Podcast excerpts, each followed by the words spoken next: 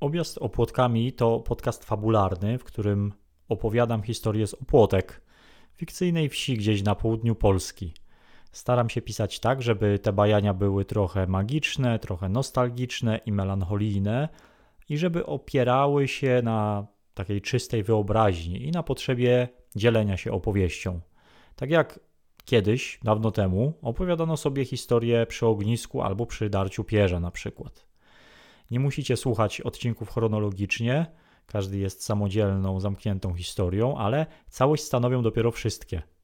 Rozsiądźcie się wygodnie. Nazywam się Hubert Fryc i zapraszam do Opłotek. Odcinek drugi. O wypadnięciu poza świat. Raz zdarzyło się tak, że Opłotki prawie wypadły poza świat, ale po kolei. Mało kto wie, gdzie leżą Opłotki i prawdopodobnie w tym tkwi największa siła tej malowniczej wioski. Być może jest tak, że Opłotki istnieją właśnie dlatego, że przez całe stulecia pozostawały niewidzialne. Nie tylko dla ludzi z zewnątrz, ale przede wszystkim dla wielkiej historii. Bo jakoś tak to się działo, że najgorsze wojny, bitwy, przewroty i rewolucje omijały wieś szerokim łukiem. Polityka nigdy tutaj nie zaglądała, a agitatorzy, ministrowie i królowie z jakiegoś powodu nie mieli okazji tutaj gościć i bałamucić ludzi. Nie przeszedł tędy żaden front.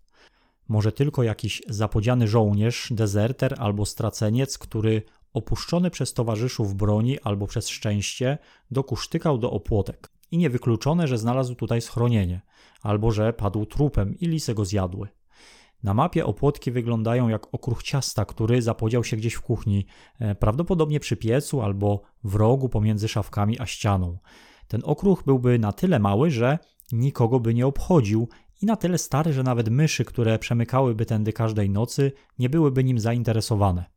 Od strony południowej Opłotki stykają się z łagodnymi garbami Beskidów. Od wschodu i zachodu otula je ramionami las, zwany też Czarnym, zaś od północy okrąża je wijąca się wstążka Wisły i pomniejsze rzeczki. Tereny te jeszcze wcale nie tak dawno temu zaliczyć można było do zachodnich rubieży Galicji. W Opłotkach mieszka kilkaset osób i każdego roku coraz mniej. Starzy jak to starzy umierają, a młodzi jak to młodzi wyjeżdżają, żeby już nigdy nie wracać, no chyba że w odwiedziny, albo żeby postawić swoją przyczepę kempingową na działce świętej pamięci dziadków. Wiele dawnych pól uprawnych i nisko skoszonych łąk pozarastało. Teraz królują tutaj samosiewki, wysokie trawy, osty i kwitnąca na żółto nawłoć. Już nie da się odróżnić pola od pola. Nie wiadomo też, którędy szły miedze i po co wadzili się o nie bracia i kuzyni. Teraz i bracia i kuzyni leżą już jakby po drugiej stronie świata, gdzie miedze i granice znaczą tyle co nic, bo w podziemnym świecie nie ma żadnych granic. Późną jesienią Opłotki wyglądają jak basen z błotem. Nawet na pagórkach i wzniesieniach teren rozmaka, a łąki i ugory chłoną wodę jak gąbka. O nizinach i wądołach to lepiej nie wspominać, bo te wyglądają jak pola ryżowe. Ale poza późnojesiennymi niedogodnościami Opłotki prezentują się naprawdę wyjątkowo. Wiosna wybucha tutaj i rozkwita. Okolica zieleni się w mgnieniu oka, drzewa szerzej rozkładają ramiona, trawy wyciągają szyję ku słońcu.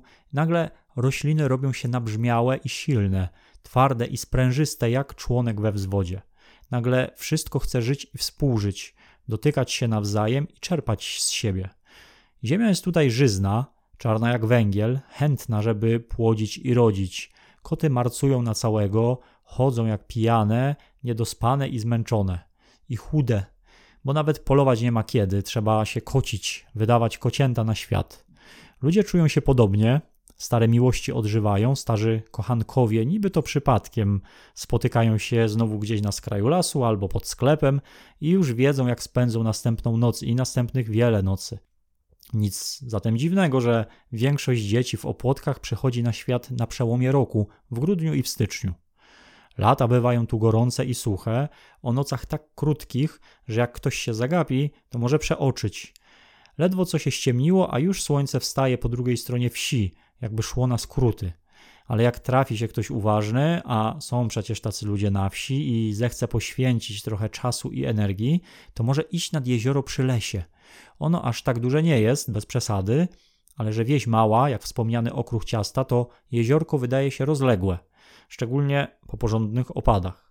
Ktoś, kto cierpi na insomnię, jest samotny albo pokłócił się z żoną, to właśnie tam, nad jeziorem, może zobaczyć nagą kobietę, która tańczy na mokrej od rosy trawie.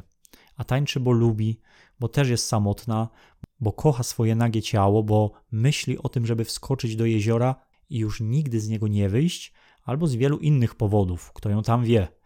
Na pewno prędzej czy później będzie okazja o niej opowiedzieć, bo zasługuje na to, żeby poświęcić jej osobną historię.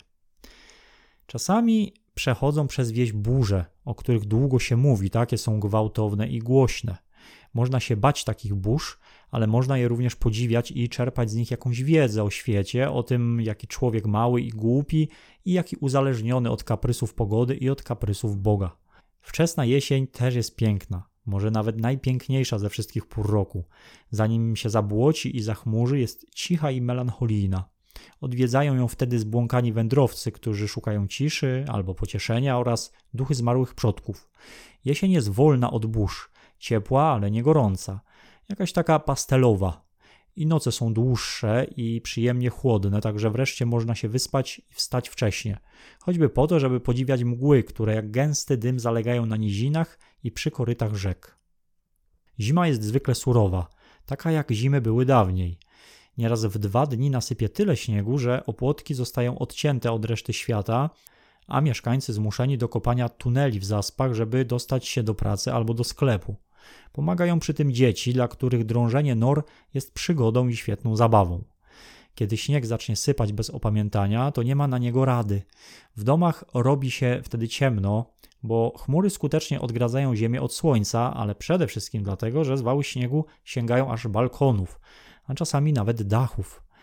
Wszystkie okna wyglądają tak, jakby je ktoś zamurował. To najlepszy okres, żeby wreszcie odespać krótkie letnie noce albo wyspać się na zapas, jeżeli ktoś potrafi. Na szczęście roztopy przychodzą późno. Zwykle zapowiadają przedwiośnie, a wtedy woda potrzebna jest drzewom, krzewom, kwiatom i trawom i wszystkiemu, co żyje.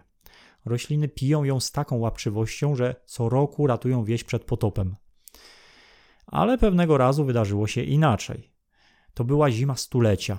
Śnieg przykrył nie tylko wszystkie domy w Opłotkach razem z kominami, ale również calutki kościół oraz sięgnął po korony najwyższych drzew we wsi. Z lotu ptaka wyglądało to tak, że Opłotki są białą pustynią z kilkoma szpicami sosen, świerków i buków. Jako się rzekło, mieszkańcy wsi mieli już doświadczenie w kopaniu śnieżnych tuneli. Tym razem jednak tylko kilku najsilniejszych drabów i harpaganów dokopało się aż na powierzchnię. Nie była to bynajmniej kwestia ambicji, ani tego, że chcieli się popisać. Kominy były koniecznie potrzebne, żeby do szczelnie zabudowanych korytarzy dochodziło powietrze. Śniegi utrzymywały się od grudnia do początku marca.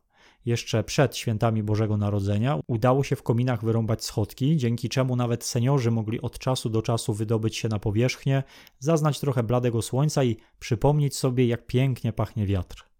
W Wigilię, po przygotowaniach do wieczerzy, ekspedycja złożona głównie z dzieciaków, ale również dwóch opiekunów prawnych, wypatrywała pierwsze gwiazdki. Udało się nawet przystroić jeden z wystających ponad śnieg czubków świerka. Miejscowa społeczność zaskakująco dobrze poradziła sobie z żywiołem śniegu. Prawdziwy problem zaczął się wtedy, kiedy mrozy puściły, a słońce przygrzało tak, jakby chciało odpracować te wszystkie poprzednie miesiące.